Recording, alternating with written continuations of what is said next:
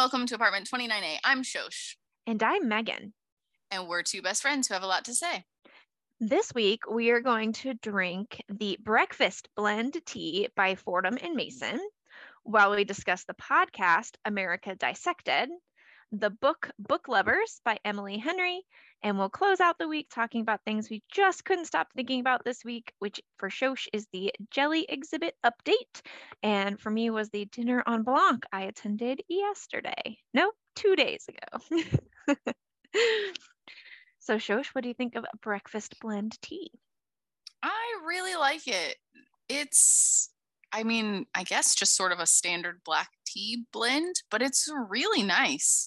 Find it to be like very drinkable. There's nothing specifically about it that I could tell you makes it nice or different, but I I just think it's really a good flavor and really enjoyable. So mm-hmm. I haven't I hadn't had this one before, but Fortnum and Mason in general, I mean, I trust to have fairly good teas, and yeah, they definitely did not disappoint this time. What do you think? I agree. I mean, it's definitely a black tea. And so for me, it has that like little tiny black tea bite that sometimes black teas get.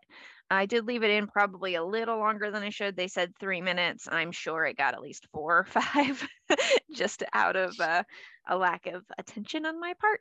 Um, but it's very drinkable. I added a little bit of honey and some coconut milk because that's what I had in the house. And uh, now I really like it. Yeah, I added a bit of sugar and milk as well. So, but yeah, I would definitely drink this again. Very mm-hmm. nice tea, I think. Yeah, I'm glad for my second bag. Yes. Mm-hmm. so only it hadn't been a taster pack. Right? Yeah, that's what I was. I think it's a taster pack. Oh, or if we had drank this before, you probably just went to Fortnum and Mason. I did just go to Fortnum and Mason, and if I had known, I could have stocked us up. But next time, I'll know. I'll know mm-hmm. for next time. Yeah. So. All right. Should we talk about this podcast? Yes. So this America Dissected is one I believe we've talked about before, but it was probably 50 or so episodes ago. It's been a while. I think it's been a while. Yeah. Um, it's uh, unsurprisingly part of the Crooked Media family. Uh, this, yep. And this is an episode specifically about organ donation. And I learned so many things that I didn't know. Me too. So much. Yeah. I mean, I'm sure it's very US centric because I don't know how organs are handled in other countries. Same. I'm yeah. pretty sure it is just in the US. I would imagine it's got to be somewhat similar, but maybe hopefully more efficient in other countries. Oh, right. Yeah, it's scary to learn. Like, I think they said 33 people essentially needlessly die every day waiting for an organ. Yeah, the reason I was interested in discussing this episode is because I was honestly so shocked about all of the information. I mean, I know a lot of people die waiting for organs, and I know that it never seems like there's enough, but I sort of thought that was more because there weren't organs available which right. i know that in some cases that that is still the case there are, and there's a lot of considerations like how far it has to travel and different things because you know over time they've you know done research to know when the, the organs are most viable and stuff so i mean there there are legitimate issues and concerns and things surrounding all of this stuff but there was just so much about how the system is run and sort of the inefficiencies and different things that I was not aware from that really, I mean, it's kind of infuriating, really, mm-hmm. because you want to be like, but this is people's lives. Right. And uh, so I, I don't know. I was really shocked and really sort of frustrated by the episode, but also kind of glad to hear about it because I honestly had no idea. Right. Yeah. No, super good news, like, and super good reporting in terms of good meeting well done, not good meeting this is the happy news that we were hoping for. Um, but like in, in some cases, it all makes sense. So it is life or death. So it makes sense to me that the government would say, like, here's the contract. We recognize there's so much difficulty that goes in this. So just do your absolute best and we'll make sure you get paid. But I guess, like, when you study the system, that has actually led to a bunch of inefficiencies and maybe lack of motivation to do your best. Well, and sort of some monopolies because Yeah. there used to be, I can't remember the exact numbers, but I think it was like 20 something different companies or agencies or whatever that facilitated it. And it's down to like seven or something like that because Mhm. over time they've just all consolidated. And so there's really no competition, which not that there should be competition right. in organ donation, but I just mean there's no one pushing each other to do better, be better. There's, it seems like a lack of um, real regulation as well. Yeah. So it's sort of, I mean, I'm sure if people were grossly mishandling things, they would get closed down if it was like really bad. But there's nobody there over their shoulder being like, this is too inefficient. We can do better. hmm But Well, hopefully that's changing because they were talking Yeah. about some stuff. Yeah, because they were saying that they'd done some research and like the best company is 470% more like effective and better at the job than the worst company. 470%. How is that even possible? Right? Like how like what how is that last company still in existence if other companies have figured out how to do it 470% better? I think it's because they were saying like each of the companies sort of operates in an area and they Mm. don't necessarily work together or overlap much, especially Mm. with constraints on transport, like travel of organs and things. And so I think it's like if that's if you're in the one with the lowest efficiency, nobody even knows because it's the only company operating to Right, it's still the best efficiency in your stuff. area. Yeah. Right. Ooh, The yeah. other thing that really blew my mind was there's no sort of like regulation or rules about who runs some of these companies. And while I don't think it's happening often, because a lot of the people that are in charge are not actually doctors or in the medical field or anything, it's actually led to some sort of big mistakes that have had mm-hmm. deadly consequences where, you know, like blood types, for example, have been misidentified and things. And it feels like they should be able to fix that. Like, Yeah. surely the person in charge of some of these things, like at some point along the way, there should be some doctors involved. Yeah, for sure. Or just like a checklist where you, you know, make sure here's, you know, you're looking for this blood type and this rhesus factor and, you know, whatever. I'm now I'm just making stuff up about blood. But um yeah, you'd think there'd be like a checklist that you could easily just like check so that you maybe you don't even need to be a doctor, but the doctor has approved the check. You know what I mean? Like Yeah, it's hard to know because I don't actually know. It didn't go that in depth to know Right. exactly how the mistakes happened. occurred. Yeah. Just, just that part of the problem is that there weren't medical, actual medical professionals that were involved in the decisions that were made that led to the problems. Mhm. Um, but yeah, I don't know. It did. They were talking about some, I think, legislation that's going into place that's supposed to sort of help. I think because it's going to hold people a little bit more accountable. But still, I don't know. This is just another place where I'm like, how has it even gotten to this? Like, how is this even a thing? How is it even like this? What's going on in the world? Do you know what I mean? yeah. Especially with something like organ donation. Right. And also, like, they had a part where I think they said that your organ, if you're on a, you know, organ transplant list and the organ is coming to you, it is still 15 more like 15 times more likely to get lost or damaged on its way to you than we are to lose our luggage on a flight. And How was is like, that possible? Right? I was like, how are we not like putting that like in between the seats between the pilots on the? I was like, well, how are we that's not making what I- that's like super? I don't know. well, that's what I mean. That's care. that's part of what I don't understand because I realize movies and TV shows are not real life, but when you watch like Grey's Anatomy or Yes. something, somebody stays with the organ. I mean, granted, I think in one of the episodes they did misplace an organ for a little bit, but Right. and then they found it. But I'm just saying, like, somebody is supposed to be assigned to it, and it's supposed to. I mean, according to the shows, it's supposed to have like a chain of custody. So like one person can't hand it off until there is someone else to take it, and it's signed off for, and like you pass Yeah. it over. It's not like something that I don't know. You just like ship with cargo on a plane right. or something.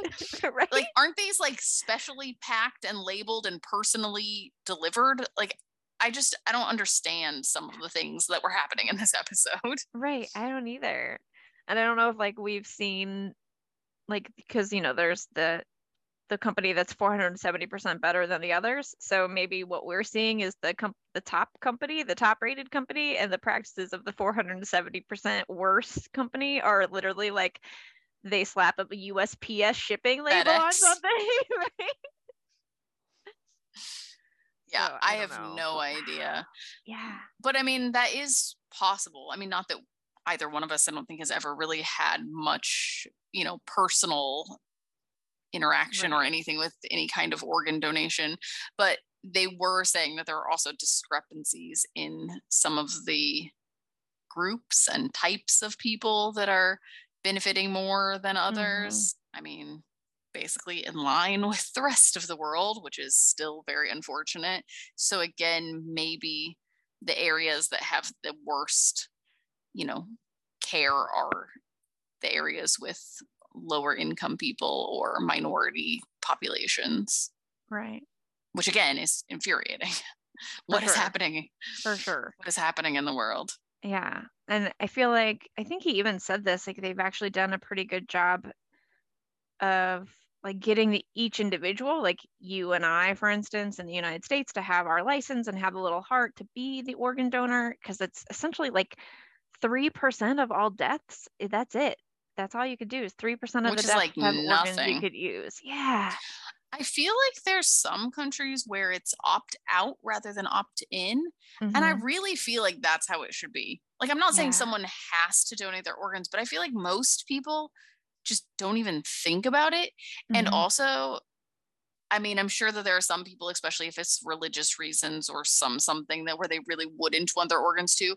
But for the most part, I feel like if you're dead, you're not going to need your organs anymore. Right, you're you not even going to know what's going to happen to them. You could be saving somebody else. Mm-hmm. Yeah. Yeah. But I, it sounded like he felt the gentleman who was being interviewed felt like that part was actually pretty well taken care of. The problem is like for the people who are donors, all the system that's set up afterwards is where the problem is really lying. Right.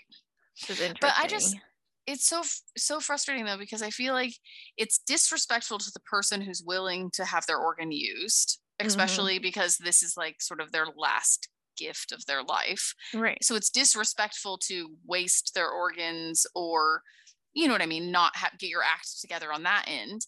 And then it's the same for the person that you could be saving. Right. Like if you don't get them the organ and there's not that many organs available, then like you're sentencing them like it's a death sentence especially mm-hmm. because if you get too too sick you're no longer a candidate right so it's just it's so disrespectful on both sides mm-hmm. i just i don't know how i don't know people aren't more outraged and like right. tracked together organ people yeah yeah so i can totally understand like some of the rules that have been set up to make it as like generous and as possible for them.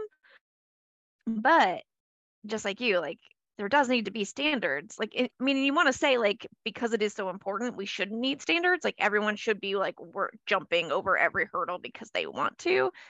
But once money gets involved and people get lazy about it right. now we need standards. Well and i'm sure not all of it is just people not caring i'm sure some of it is some places probably don't have the funds or mm-hmm. the staffing or they see that things are wrong but they can't change the rules with how their company is set up so there's no way to facilitate the things they want to but it's still like i said for something so important feels right. like they should be able to figure this out so yeah it sounds like they're at least trying to do some stuff about it which will make it a lot better so fingers crossed like moving forward it'll be significantly better yeah definitely and if you're interested in this, definitely check out the episode. It was a really, really good interview, really well done. Really eye opening. Mm-hmm. America Dissected. Yeah, definitely. Okay, unless you have any last thoughts on uh, America Dissected, do you want to tell us all about Book Lovers? Book Lovers by Emily Henry. One summer, two rivals, a plot twist they didn't see coming. Nora Stevens' life is books. She reads them all, and she is not that type of heroine. Not the plucky one, not the laid back dream girl, and especially not the sweetheart. In fact, the only people Nora is a heroine for are her clients, for whom she lands enormous deals as a cutthroat literary agent and her beloved little sister Libby which is why she agrees to go to Sunshine Falls, North Carolina for the month of August when Libby begs her for a sister's trip away. With visions of a small town transformation for Nora, who's who she's convinced needs to become the heroine in her own story.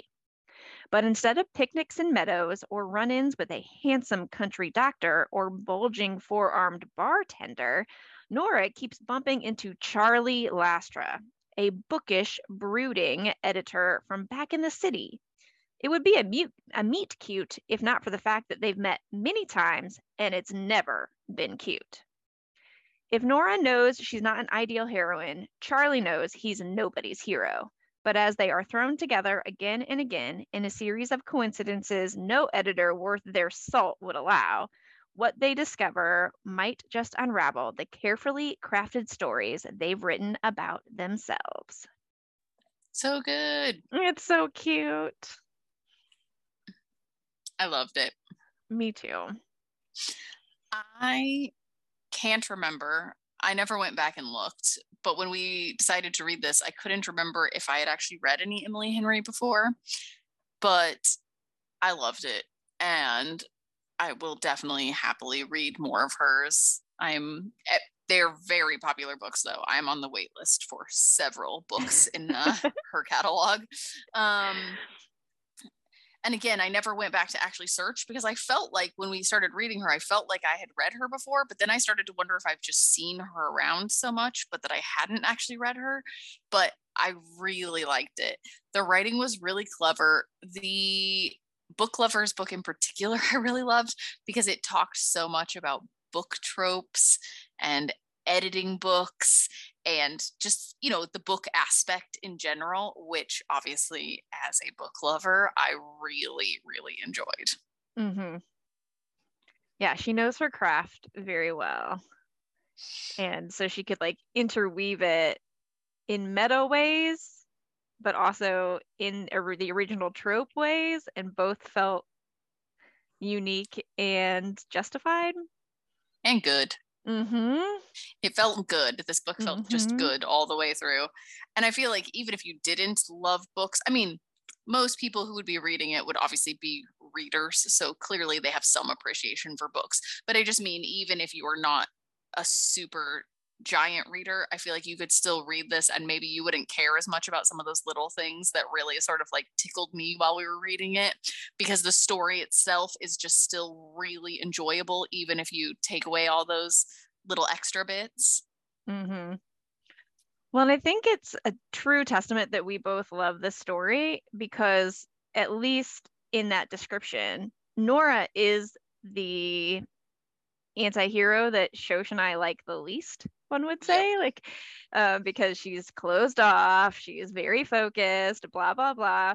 Except for she never, I mean, she does, she she is that, but she never feels super cold either because you're always seeing from her perspective, um, her love for her sister, her love for her clients, her, you know, love for herself um, her mother plays a, a big role in this in this book so you've got a lot of intergenerational love as well as some trauma.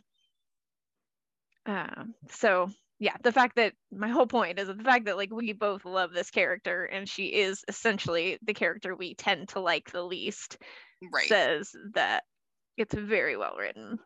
Definitely. Well especially because I mean, obviously, as the book progressed, we liked her more and more because, like with any story, it grows and you know more and you have more experiences with them and everything.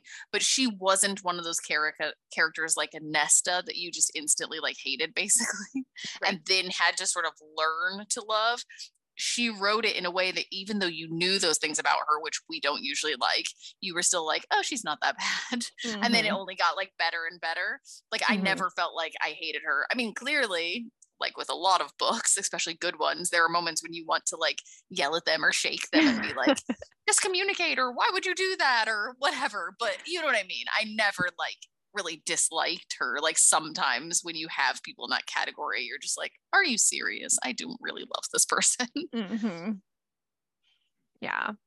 And then Charlie, I just fell in love with him from the beginning.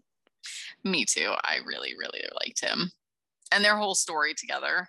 Mm-hmm. I don't always, I mean, you know, they kind of obviously fall into the sort of like enemies to lovers or whatever, which is another one that I'm not saying I can never like a book with that, but I don't always love that either, depending on how mm-hmm. it's done. But I loved theirs. Like, this mm-hmm. might be one of the best sort of like enemies to lovers, I mean, I've ever read because mm-hmm. I don't always like that. You know what I mean? When they don't like each other. I mean, I know there always has to be like obstacles or things, you know, to give it to have a story. But sometimes when they really don't like each other, it's just like too much for me. Mm-hmm. Like, why you guys gotta hate each other? Why you gotta be so mean? Whatever. And right. their sort of like banter and relationship and stuff was just excellent. Mm-hmm. Yeah, I agree. Because and for me, a lot of times it depends on what they what they do and what they say when they hate each other. Because there are lines that get crossed, and then I'm like, I don't. I mean, um, it's great that you can forgive that, but ooh, I don't know. That's really but hard. Should you? Yes. Um, but this one, like, they just had really good banter, and they had reason to, you know, dislike each other and to kind of be in competition with one another but no one ever crossed that line to to be like either verbally or physically abusive like sometimes that's the line that gets crossed and i'm like i don't i don't know once that line is crossed i'm not sure it's great to you know it's one thing to forgive it's another thing to let him back into your life i don't know so. yeah no i agree i agree i'm glad they there was no like line crossing in this mm-hmm. Yeah. And there was like just enough tension to make it like really good without having like so much drama that you're like, are you kidding me? I just mm-hmm. can't, I can't deal with this. Mm-hmm. I'm I'm not saying like drama is never good. Like obviously there are books where you get big dramatic things and it's great, but a lot of times especially when you're kind of in the romance realm, I prefer it to be like the low key sort of easy drama where it's there and it plays an undercurrent and there's still something they have to overcome, but you don't ever just get that like I don't know, so much drama and so much tension because it just makes it like so much happier and nicer mm-hmm. to read. Mm-hmm. And a little bit more like real life, like that drama that we get in our own lives, at least for me in my middle class, you know, white existence, is, you know, oftentimes my drama is really why hadn't you told me that before? Or, you know what I mean? Like it's, oh, right. It's oftentimes, you know, why didn't you read this email? You know? right, right. Not the crazy drama that sometimes shows up in books. Exactly. Which so. again, sometimes especially if you're in oh, the yeah. mood or if the mm-hmm. book is mm-hmm. good enough you know those things can be great but like For you sure. said it's not always the most realistic mm-hmm.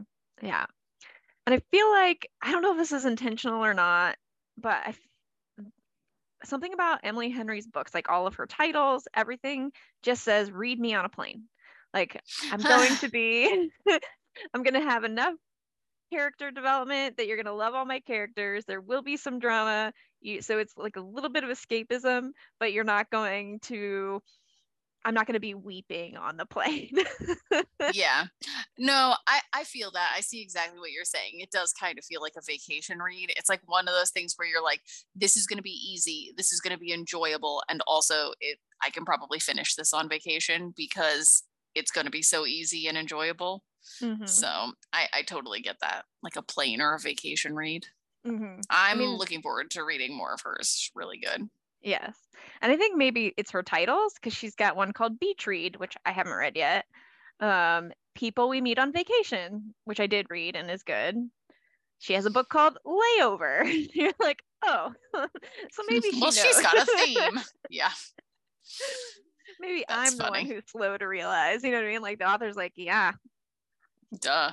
exactly. That's funny. So definitely five stars. Yes, I agree. Definitely five stars. Worth reading for sure. Awesome. Shosh, do you want to give us an update on the jelly exhibit? Yeah, I do. So sorry if anyone's tired about hearing about the jelly exhibit because I know I've talked about it before, but it's just so much is happening with it now. So much is moving. I'm getting really excited about it. So I just can't help but basically gush about it.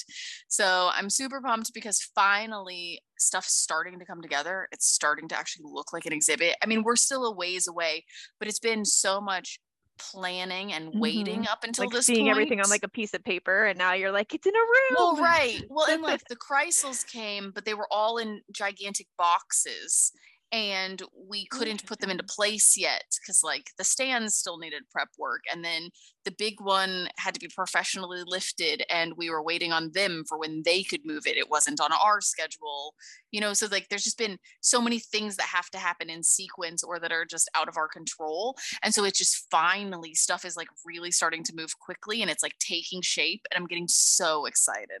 So on the small side i'm super excited because we got one of our signs put up and it's fluorescent purple and i love it It's beautiful. it's so fun. It's so fun. I'm just basically a big dork, but they got purple for me because purple's my favorite color. Um, and so it's really, really great. And that was the first thing that kind of went in that made it start feeling real. It was like, even though it was like such a small thing and nothing else was really in place yet, it just like changed the feel of the whole room. And I was like, oh my gosh, this is like a real thing that's happening, even though it was like such a small thing. And now, like in a short period of time, we've progressed way past that. So now we have the three main stands in. We still have more that have to come, but the the big ones in the main part. Mhm. Um, and this past week, the people came in to move the big Kreisel, and that was a huge job. It took like over five hours. So they had to come in at five, like as we were closing. They had to build scaffolding, and they had to use this small crane that can fit in a building. They had to crane it up from their lower floor onto the floor of the exhibit because it was too big to fit in our lifts. And then they had to unpackage it. And obviously, it's very heavy. So then they had to move it and then get it onto the stand Amazing. and so it, it took them like they started i think at five o'clock and i think everyone went home around like 11 30 at night i think was when they finally left so um but it's amazing. I came in and freaked out. I also just really love how the perspective of everything changes. So like when i saw it on paper and i knew the dimensions i'm like this is a big Kreisel. then they sent us some update photos and they showed us a picture of it but it was in like this giant warehouse just like on its own and it looks kind of small but i was like oh well it's in this big open warehouse like i'm sure it's just the perspective because it just kind of looked i mean it looked like bigger than a normal Kreisel, but i mean it just kind of looked like a normal Kreisel. then the shipping crates came and clearly the crate was much larger than the other ones but i was still like oh it feels kind of small but again that was because i think it was like outside in front of the building and, then, and then it was like inside but in like a gigantic room just like with other crates. So i was like oh.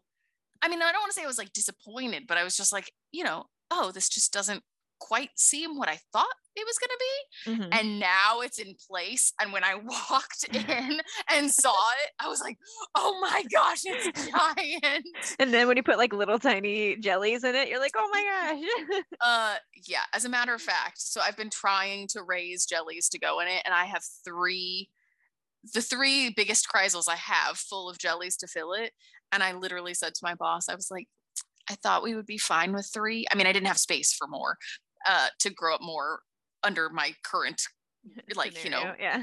Yeah but well yeah with, with just everything that's happening that was the only space i had so it's not like i could have done more but i was like um i thought it was going to be fine but i was like it's really big and i was like i think we're going to need more so i think we might have to buy some to supplement what i've already been doing because i was like i just think it's not going to be enough now i was joking Wow. i was like okay so when i have to clean it you guys can just drop me in and I'll clean the windows and then you can pull me out. But then my one colleague was like, no, you're not allowed to go in it. Nobody can touch it. Don't scratch it. Which I appreciate. We need to Right. keep it nice. And I was totally joking, but yeah, but I'm, I'm very excited about it because it's like I said, it's finally taking shape, and I'm like, oh my gosh, this is real. This is real. I'm getting a new exhibit. So that's my update. I'm super pumped. I have a random question. What's Sure. the lighting going to be like in the exhibit? Like Okay, dark or light or cycle? Yes. So, well, mostly dark-ish. Okay. The jellies themselves, the majority of them, don't have any lighting requirements. They don't need any kind of light at all. so Oh, it's okay. just aesthetic lighting. Mhm. There are some species that do require light because they have a symbiotic relationship with zooxanthellae, sort of like corals. So Oh. they will will need light. And so I have one Kreisel where that is planned, but it's you'll actually see it from the outside like it'll kind of be at the entrance of the exhibit so the Mm. lighting will sort of be away from the rest of it we'll have the one exhibit which will actually require light and will have pretty intense light that will be kept away sort of from the rest of the stuff all the other ones the overall room will be kind of dark then there will be specific lighting on the jellies to highlight them as well as we have some areas where you'll be able to see sort of the life support and kind of inner workings that aren't always on display. And so those will probably get like a colored light or something so that it's visible but not as obvious, if that makes sense. But so it'll it'll mostly just be aesthetic lighting. There won't there are no specific requirements. Cool. I'm very lucky in that respect with jellies. I don't have to worry about, you know, light cycles for times of years or Mhm. you know getting certain um like lighting levels for the most Mhm. part like i said the majority of the jellies is just whatever we need slash want is fine so it Nice. makes it a bit easier for me Yeah, I was actually thinking maybe the opposite that they like, not that they wanted light, but that they might actually prefer the dark. Um, Mm, and so I was like, what is that like? yeah. No mo- most of them don't care or Don't have care any either way. preference so Nice. yeah i think that we're putting in color change lights so Ooh. if we want, I think we'll have the ability, especially if it's like, say, a special occasion, you know, like right. I don't know or if we'll do it, but for example, like if it's Valentine's Day, we could make, you know, some of them red or something. Granted, it depends on which jellies. Some jellies do better with colored lights than others, like moon jellies, because they're essentially clear, for example. You can put any color light on them and they look cool. Sometimes people even have like rainbow lights, like where the, the light will just change through, like cycle through different colors. Um, but like a lot of the sea nettles and stuff especially if they already have color to them you know you don't necessarily want to put a colored light on them because then it just makes them look weird. So it'll it'll depend on the species and stuff but it should be good. It'll give us like lots of options. Good. yeah. All right. Do you want to tell us about your Dîner en Blanc Yeah, so the Dîner en Blanc is uh it's an at this point it's an organization. It was started originally in Paris by I think a group of friends who just wanted to dress up in like to dress up and they all chose uh to just dress up in white and then they went to the Eiffel Tower. Um and uh, then front I think they did that a couple of times getting bigger and bigger and bigger until they actually turned into an organization. Um, and now it's all over the world in different places and there's one in san diego. Uh, it's a very fun event. You what you know you're doing. So you you pay for a ticket essentially. You don't know where you're going other than somewhere in the city in which you have purchased your, t- your ticket. So i knew it was going to be in san diego but that's it. You dress up all in white so they want everything to be white shoes everything. Um, you can either pay extra and have food provided for you, or you can take your own food. So we took our own food. Um, you cannot take alcohol, but again, you can purchase alcohol there if you want. Um, and um, then you like there are awards and stuff for the best decorated table. So you can take your table decorations, all of which, of course, need to be white. Um, I don't Hmm. know exactly you know, this if there's any significance to the color white other than this is what they started with, and so they just went with it. Uh, but this was the 10 year anniversary of them being in San Oh, okay. So last year was my first year. There was which so it was right after COVID, so they kept it pretty small. There was maybe 1,200 people. This year, is because still it, a lot.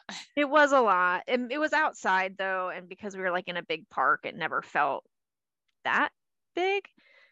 Um, and interestingly, they found a bigger place this year because it was 10 year anniversary. So there were 3,000 people, but they found we were all on this pier in San Diego. It's called um, Broadway Pier, and it's the pier where if you are taking a cruise out of San Diego, you'll go to that that pier, and that's where you'll dock and load. Uh, there were no That's cruise cool. ships in, yeah, but uh, so we were all on this pier, and um, in the back, like right on the water, they set up a Ferris wheel. They had a dance, um, a band, excuse me, with a dance floor, um, and then there were you know multiple photo booths. So super fun. Um, me and five other women that were in my choir with me. We've been doing. We we call ourselves the Meat Sweats crew because we like to eat and we like to eat lots of food when we go out, and we jokingly talk about eating a lot of protein um, though vegetarians are fine. We don't we, we eat a lot of vegetables too. Um, and uh, yeah so this is the second year and it was just so much fun. Um, it, it was a little rowdier this year than last year just in the sense that like i could see people walking around with like you know you have this beautiful white dress with red dribbles from the wine that they Oh they you're like oh okay ladies and, and gentlemen this Like, is maybe white isn't the best choice. yeah, I was like, maybe choose white wine. I don't know what to tell you. um, Oh man, But- I'd so hate to be that funny. person that spilled the red wine on my Mhm. white dress. exactly. It sounds so fun though. It's like such an interesting Mhm. idea. I mean, the white is an interesting color choice. Like I don't Yeah. know why white, but it's just fun that everybody does so much in the Mhm. same theme and goes to the same Mhm. place. So Yeah. sounds super fun. A lot of work though, really, to make sure Oh, that you're yeah. prepared for it, but Mhm. it sounds like it's worth it, especially if it's only like once a year. Yeah, just once a year. We did a masquerade theme, so we all had masks um, with my little group. Um, and it's inter- I mean, I cannot imagine putting this on because there's 3,000 people, all of whom park in different places around the area, around San Diego, because you still don't know where you're going. Like, we didn't drive to the pier, we drove to a parking lot where then this year we got on a trolley that they had rented out, and the trolley took us downtown so we could get and then we walked like three blocks to the pier um but you even on the trolley we still we're like we don't know where we're going. Where going are we going south. you know Um, what though? Like definitely logistically that makes it difficult because you have to coordinate a lot, but in some ways it actually makes it easier because you don't need one parking lot that can hold like Mhm. 3,000 people. you can true. like spread everybody out and you know what I mean, sort of get them all to come from different locations and things. Mhm. But it's still it would still be a lot of work. But I sort of like that surprise element of it. yes It's like really cool. You had no idea until basically Yep. the last minute. yeah so yeah we had no idea and then even when we got there i was like is this it is this where we're going but then you see all you know everyone who's already there is also dressed all in white like, white. yeah fine this is it so super fun if you get the opportunity What kind of food is their food like? Would it is it worth like trying to get their sort of catered one or is it not really worth it and it's better to just like bring your own?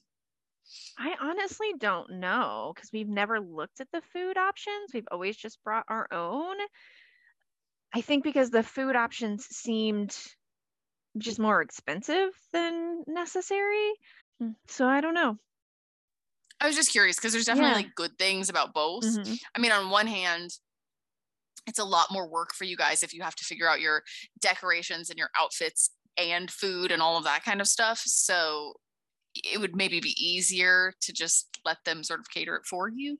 And then on the other hand, it's just like one more kind of fun thing because it's like a pitch in and then also it's less money. So Mhm. it could also be good. So I, I just wasn't really sure, you know, which way that sort of went. But Mhm. Yeah, we just always brought our own food because, you know, like I just brought fruit salad. So it was super easy for me. You like I actually lucked felt pretty guilty. I was like, well, everybody else said they wanted to bring these really fancy things. And the only thing that was left was salad. And like one of our main courses actually was like had salad. Like, and I was like, so I'm not going to bring vegetable salad. Other salad. So I'm going to bring fruit. No, you got lucky. That would that would be the course I would want. Yeah, it was awesome. Or maybe dessert. hmm That's what I brought last year. Fun. We had creme brulee this year. So they had, Ooh, my friend had bruleed creme. Yeah, so good. that's amazing. I can't wait to see some pictures. You're Yeah. definitely gonna have to share some with me. I will. I'll send them your way. Because last year it looked really fun and it sounds like this year was even better. So Yep. Yeah. So much fun. Yeah, that's the end of our show today. If you have any questions, comments, you can find us at Instagram at apartment 29A. That's apartment spelled all the way out, 29A. Or you can email us at apt29a at gmail.com. love to hear from you. Yes. Have a great week, everyone. Bye. Bye.